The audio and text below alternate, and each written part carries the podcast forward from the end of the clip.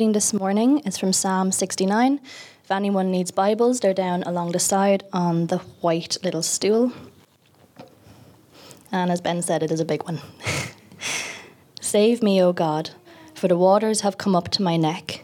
I sink in deep mire, where there is no foothold. I have come into deep waters, and a flood sweeps over me. I am weary with my crying out. My throat is parched. My eyes grow dim with waiting for my Lord, with waiting for my God. More in number than the hairs of my head are those who hate me without cause. Mighty are those who would destroy me, those who attack me with lies. What I did not steal must I now restore? O God, you know my folly. The wrongs I have done are not hidden from you. Let not those who hope in you be put to shame through me. O Lord God of hosts, let not those who seek you be brought to dishonor through me, O God of Israel. For it is for your sake that I have borne reproach. That dishonor has covered my face. I have become a stranger to my brothers, an alien to my mother's sons. For zeal for your house has consumed me, and the reproaches of those who reproach you have fallen on me. when I wept and humbled my soul with fasting, it became my reproach. When I made sackcloth my clothing, I became a byword to them. I am the talk of those who sit in the gate, and the drunkards make songs about me. But as for me, my prayer is to you, O Lord. At an acceptable time, O God, in the abundance of your steadfast love, answer me in your saving faithfulness. Deliver me from sinking in the mire. Let me be delivered from my enemies and from the deep waters. Let not the flood sweep over me, or the deep swallow me up, or the pit close its mouth over me. Answer me, O Lord, for your steadfast love is good. According to your abundant mercy, turn to me. Hide not your face from your servant, for I am in distress. Make haste to answer me. Draw near to my soul, redeem me, ransom me because of my enemies. You know my reproach, and my shame, and my dishonor. My foes are all known to you. Reproaches have broken my heart, so that I am in despair. I looked for pity, but there was none, and for comforters, but I found none. They gave me poison for food, and for my thirst they gave me sour wine to drink. Let their own table before them become a snare, and when they are at peace, let it become a trap. Let their eyes be darkened so that they cannot see, and make their loins tremble continually. Pour out your indignation upon them, and let your burning anger overtake them. May their camp be a desolation, let no one dwell in their tents for they persecute him whom you have struck down, and they recount the pain of those you have wounded. Add to them punishment upon punishment. May they have no acquittal from you. Let them be blotted out of the book of the living. Let them not be enrolled among the righteous. But I am afflicted and in pain. Let your salvation, O God, set me on high. I will praise the name of God with a song. I will magnify him with thanksgiving. This will please the Lord more than an ox or a bull with horns and hooves. When the humble see it, they will be glad. You who seek God, let your hearts revive. For the Lord hears the needy and does not despise his own people who are prisoners. Let heaven and earth praise him, the seas and everything that moves in them. For God will save Zion and build up the cities of Judah, and people shall dwell there and possess it.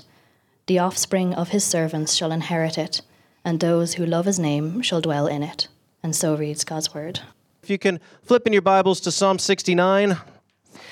Psalm 69, the very lengthy psalm. I, I uh, appreciated Orina reading that. It said uh, with the throat parched. Felt like, uh, felt like that was where she was at. And so that's making the Psalms a little more real for all of us. Psalm 69 is a long psalm, and there's a lot of things in it.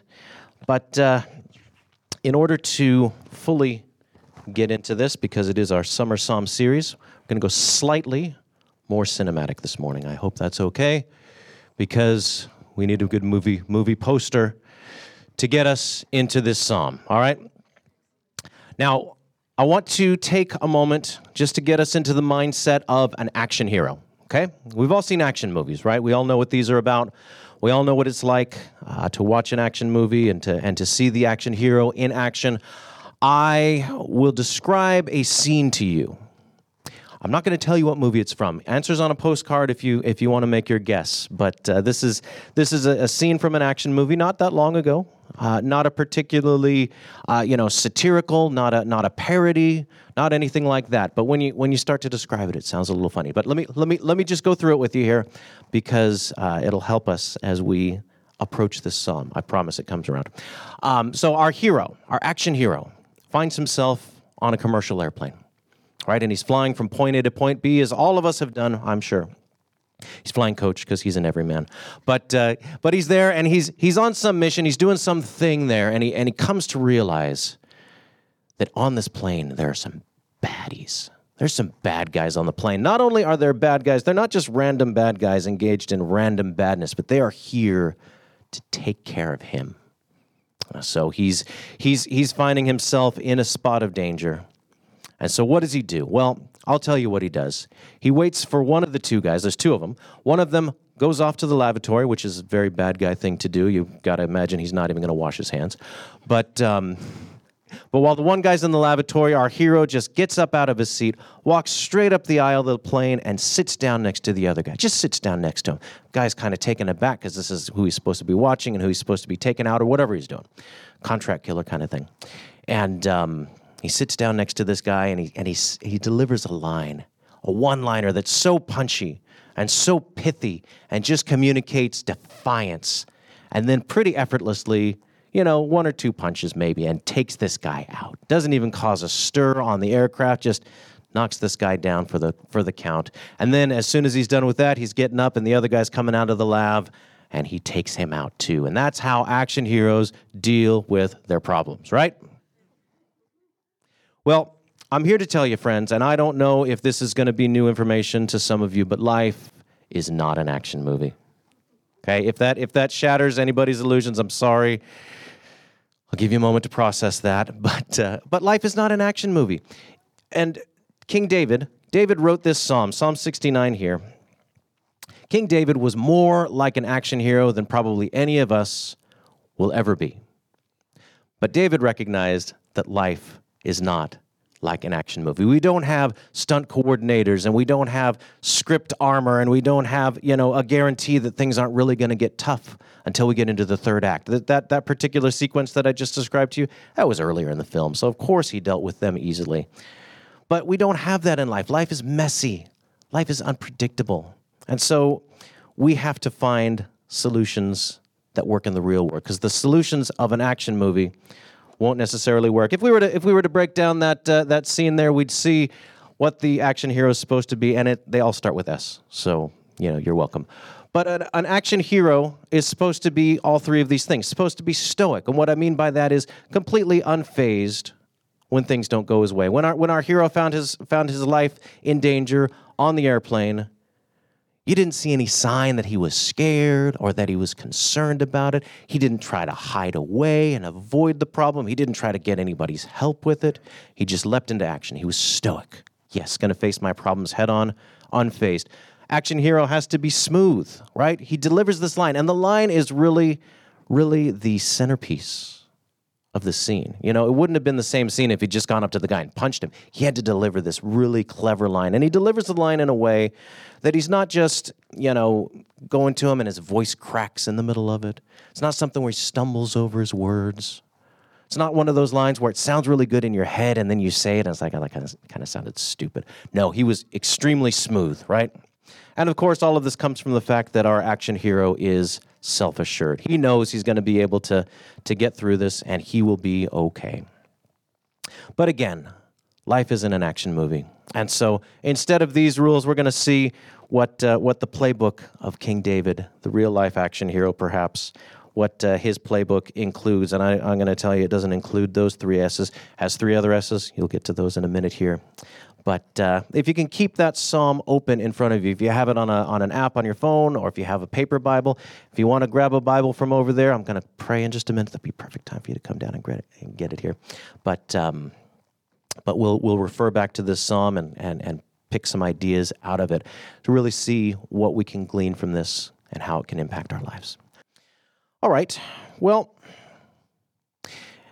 instead of being stoic, what can we be here? If we look at the first kind of 15 verses of this psalm, I won't read them all because Arena did such a good job on that already.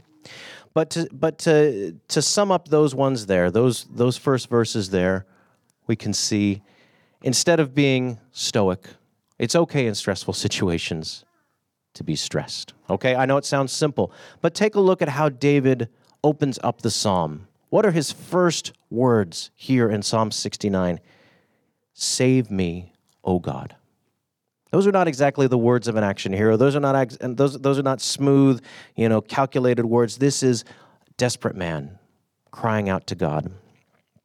And we see that he goes on and he's got this this this imagery going throughout about water and feeling overwhelmed, feeling like he's going to drown. I don't know about you, but there are times in life where we feel this way, right? We, we definitely, definitely have these experiences. And he goes on about it. You know, there's, there's, you know, stuck in the deep mire and there's no foothold and come into deep waters where the, where the flood sweeps over me. Weary from crying out, throat is parched. All of these things going on for him. So he's, he's, he's, being he's he's acknowledging his stress. He's he's engaging in his stressed condition there.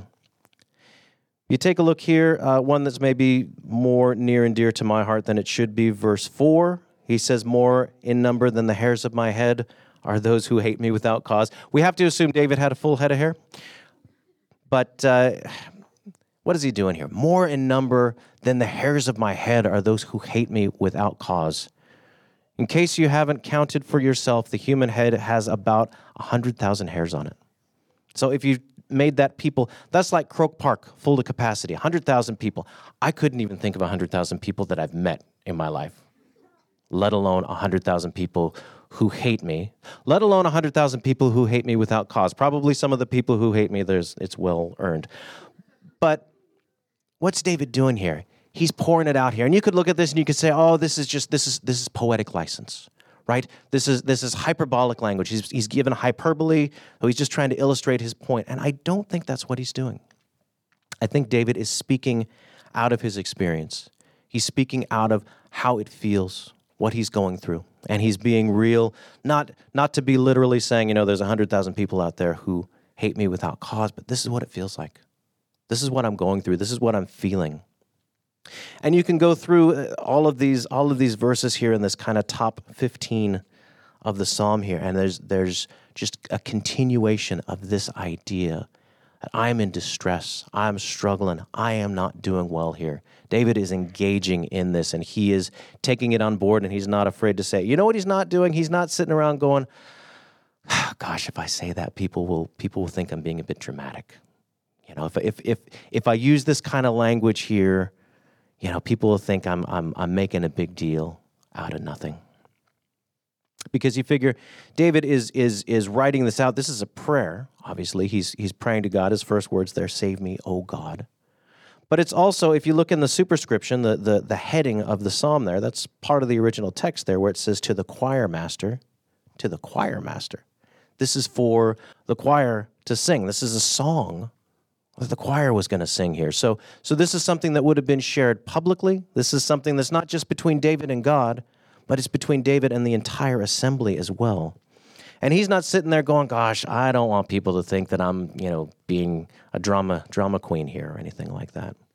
He's not worried about that because he's engaging in it. You know, in in stressful situations, that's where I go. That's where I go. You could ask me, I could be going through something really, really difficult and really hard. And if you came up to me and said, you know, how you doing? I'd be like, ah, oh, you know, I've been, I've been better, but I'm okay. You know what I mean? Kind of deflect with that, kind of downplay it, minimize it. Try to be that action hero myself. But it doesn't work. It's not a good thing. And, and, I, and I pray that if, if we get nothing else from this psalm, then we get the sense that we, we should do better as a community because we're called to be in each other's lives. We're called to bear one another's burdens. And the fact of the matter is that holding back and worrying what other people might think when we're going through hard times, it doesn't get us the help that we need. I share from share from the uh, book of Second Corinthians here. This is one of my favorite passages here. I just just take this on board for what it is here. This is you know a thousand years after David wrote this. This is in the New Testament. These are the words of the Apostle Paul. But what does he do? This is at the top of his letter to the Corinthian church, and he says, "Blessed be the God and Father of our Lord Jesus Christ, the Father of mercies and the God of all comfort."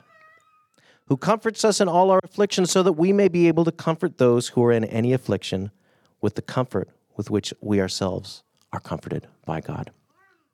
So you think about that. When we face trials, when we face troubles in life, we find God's comfort, right? And that's a beautiful thing. God doesn't say we won't go through difficult times, but He says He'll be with us. And so He is the God of all comfort.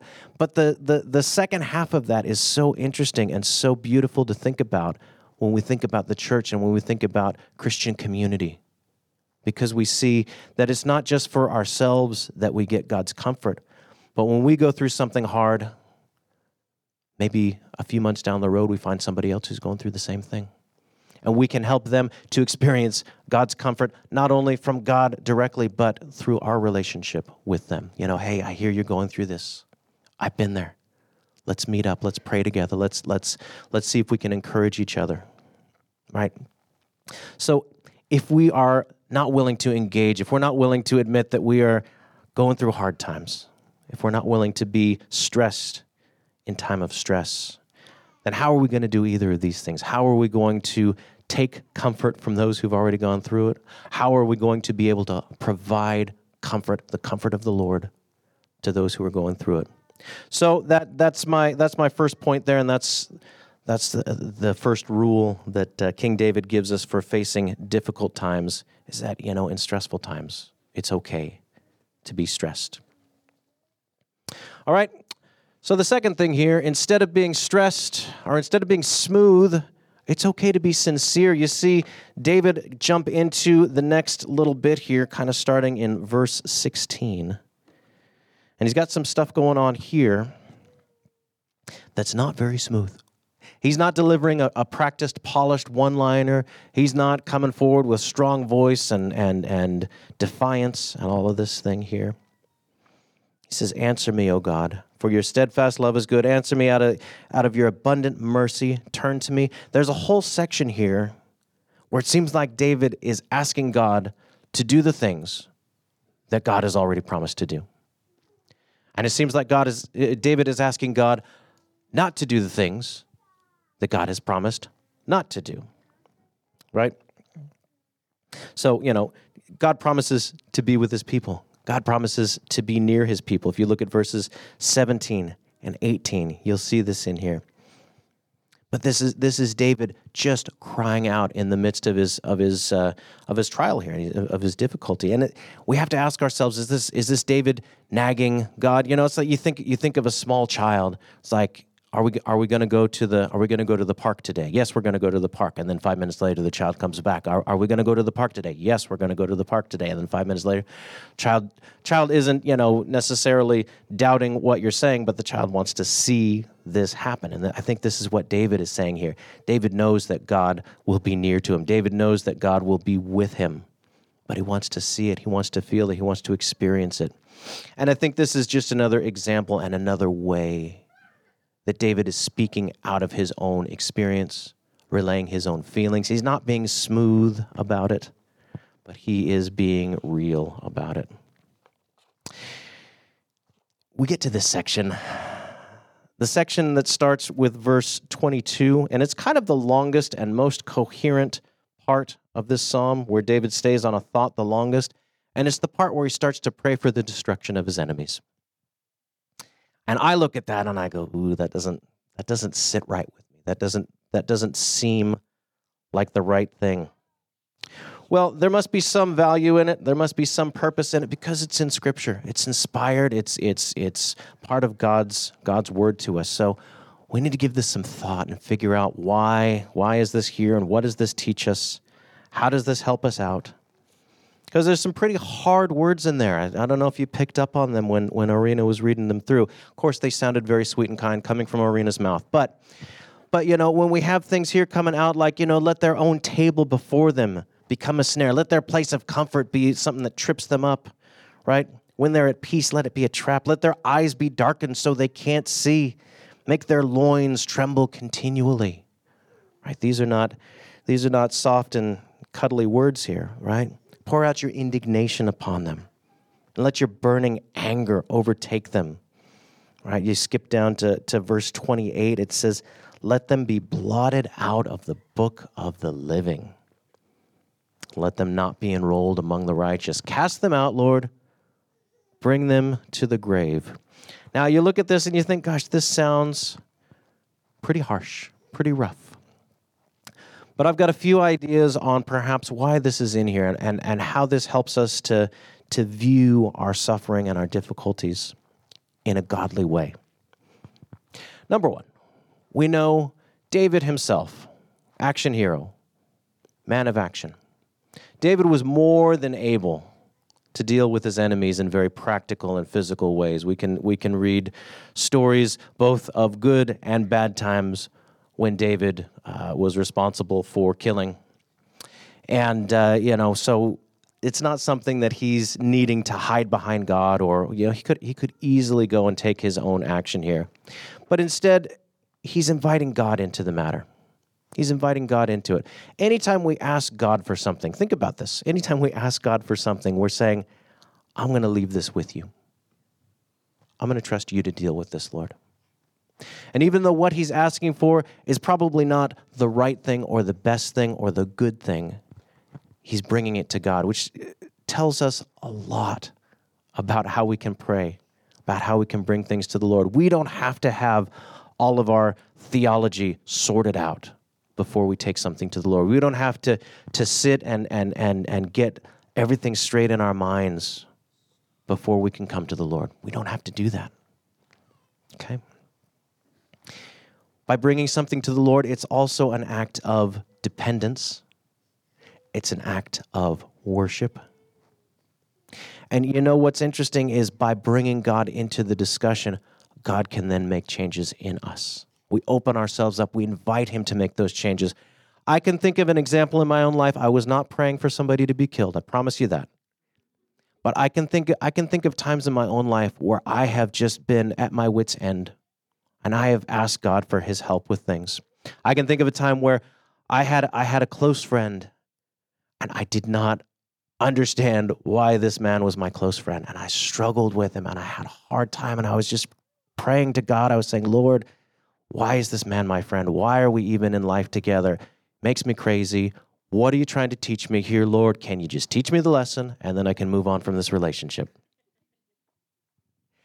And as God does in his mercy and kindness and gentleness sometimes, he answered me in real time, friends, and it was not a warm and fuzzy feeling. It was like a smack in the back of the head saying, It's not about you.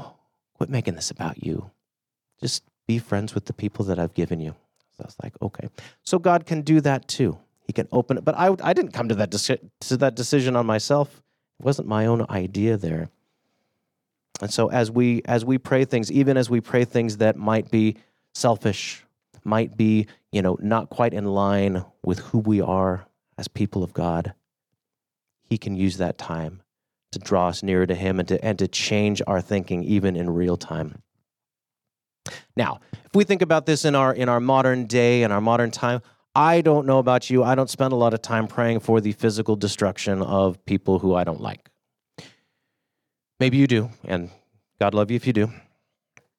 But are there other ways that we can wish harm on people? Are there other ways that we can bring harm to people? I think about, you know, can we can we hurt people uh, reputationally? Can we hurt people socially? Can we embarrass people? Can we can we bring them down in other ways? Can we slay them in those ways? Yeah, absolutely we can. And I think that this this passage here, these, you know, kind of nine verses here where David is praying for the destruction of his enemies, helps us to see that differently rather than taking action against people who've done me wrong or who deserve something. Can I step back and say, Lord, I'm going to leave this in your hands? Can I step back and say, I'm not going to take this action, but Lord, it'd be really cool if you did. And God is not like some genie that we rub the lamp and we make our wish and he does whatever we say. God acts out of his out of his wisdom and out of his mercy and he brings it together the way that he wants. And at the same time he's making the changes in us. So it's it's a beautiful thing. So we don't have to be smooth. We don't have to have everything planned out and and polished and looking good and sounding good all the time. Now, if you want to be defiant in the Lord, you know, go read Daniel chapter 3 because you got uh, some guys there who are facing some really difficult opposition.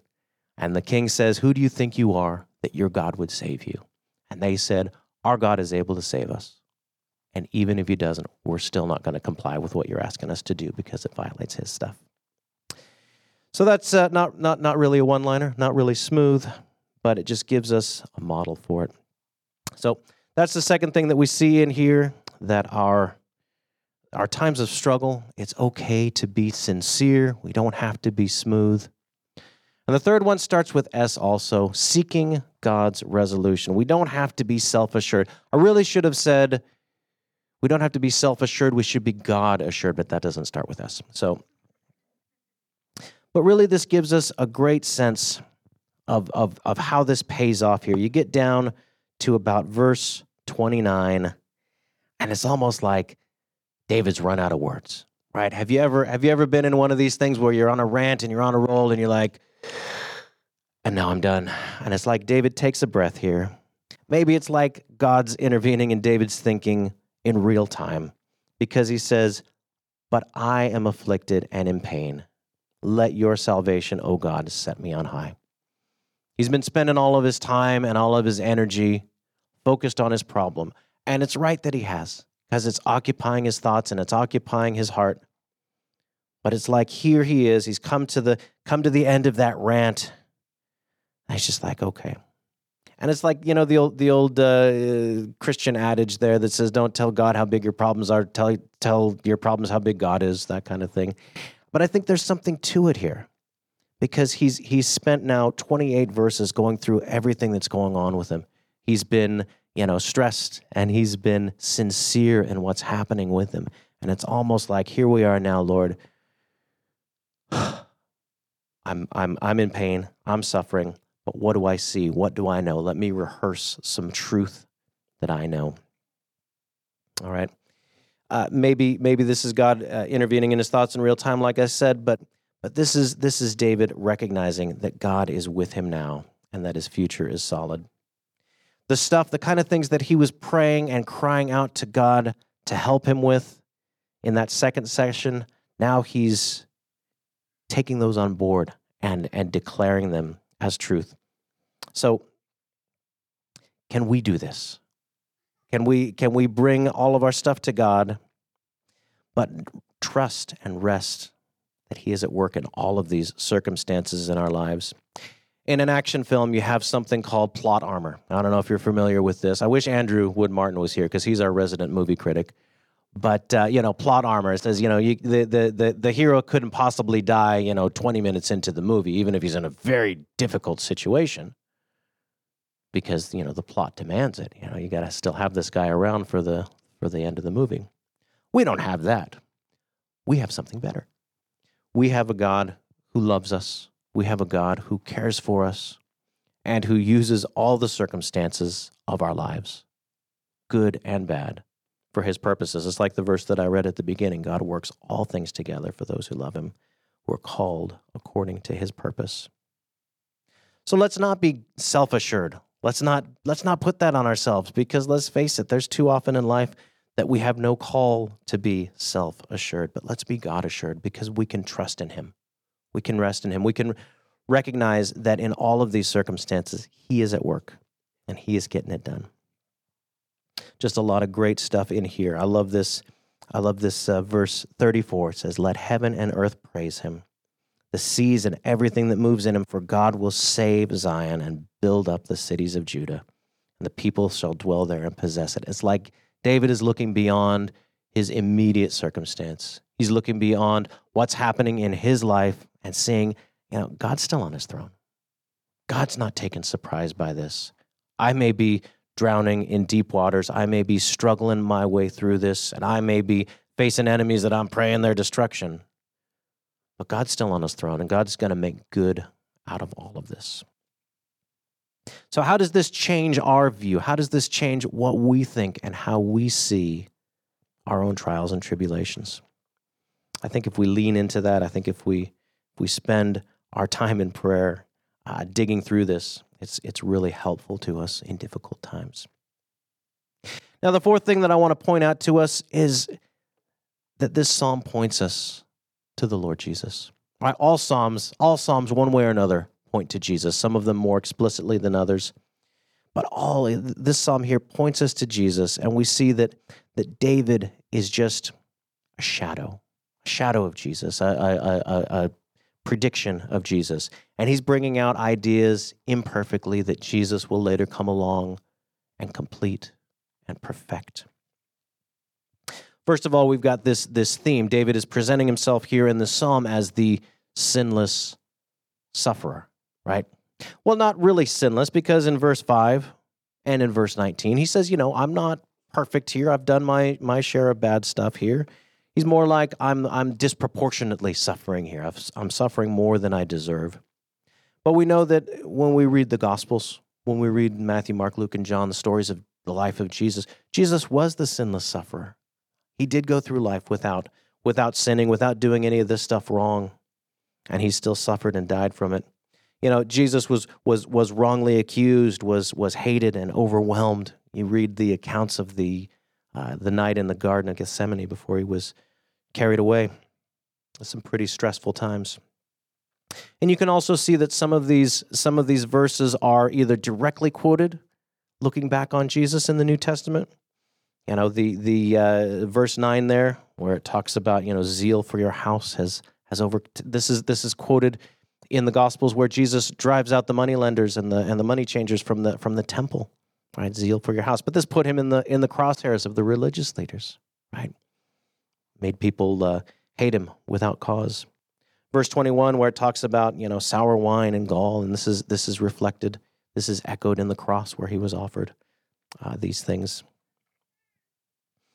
but i think probably even more than the circumstance we see that this this psalm is reflected and ultimately perfected in jesus because uh, like that big section that i was pointing out before those nine verses where david is praying for the destruction of his enemies what do we see with Jesus on the cross. Jesus is suffering and he's on the cross and he says, Father, forgive. Forgive them, for they, for they know not what they do. So, where David prays for the destruction of his enemies, Jesus prays for the forgiveness of his enemies. So, all of this stuff uh, points us to him, and it's in Christ that we have the strength, that we have the ability to be able to do the things that he calls us to do here. We can be more and more like Jesus as as we grow in him as his spirit works in us. I think we've got yeah, this one Galatians 5 where it says, you know, walk by the spirit and you will not gratify the desires of the flesh. See, in David's day, it wasn't normal for people to have the Holy Spirit with them at all time. But we on this side of the cross, on this side of the resurrection, we've been given the Spirit. And so we can we can trust that God is with us by his spirit at all times. Jesus has made this provision through his through his sacrifice on the cross that gives us his presence in difficult times. We can we can know that he is using these troubles and these difficulties to his purposes for our good. Amazing. And we can know that he is uh, bringing us forward into a future that is sure and certain. Whatever's going on with us today, you know, we, we look ahead to a to a better world and a better time. Like Mark says all the time, you know, once you become a Christian, the first 60 years are the hardest. So as we as we wrap it up here, just to think about it here, the world is not an action movie. I think we've demonstrated that pretty clearly. But I think we see in this in this psalm there's there's a much better way. We pour out our hearts to God. I want to I I show you one of my favorites here, Philippians 4. And if you take a look at this, take a look at this. This is again in the New Testament. So this is looking back on the cross, looking back on Jesus. But Paul encourages the readers of his of his letter here. He says, "Do not be anxious about anything, But in everything by prayer and supplication with thanksgiving, let your requests be made known to God. And the peace of God, which surpasses all understanding, will guard your hearts and your minds in Christ Jesus. So you think about that at its most basic level. We bring God our anxiety, right? Do not be anxious, but in everything, by prayer, supplication just means we're, we're making requests with thanksgiving. We're coming to God with our anxiety. We're bringing it to Him and we're saying, This is, this is where I'm at. We're doing what David did. But what's the exchange there? That's, that's a pretty favorable exchange rate here if you think about it, because in exchange, we get the peace of God. Peace of God, which surpasses all understanding. And if you've been walking with Jesus for a while, you probably have experienced this yourself. It's a peace that says, I don't really understand why I feel the peace that I feel. I don't really know where this is coming from. My circumstances haven't changed. My life hasn't improved, but I know I'm not alone. And that's what this that's what this peace that passes all understanding points us to. And so just as we as we close here, I want us to be reflecting upon that. Let us uh, let us be a church community that is willing to share with one another. If I'm if I'm if I'm just going to close myself off when I'm going through difficult times, then I'm never going to get the help I need. You're never going to know how to pray for me. You're never going to know how to support me. But that means we also have to be a church community that is willing to hear. Right? If I start sharing what's going on with me and you're like, "Ooh, that's a bit much." A little deep there. Um, then I'm not going to be willing and able to share, right? So may we may we be that and may we encourage and support each other. May we may we point each other to this peace that passes understanding in the deep water of our lives.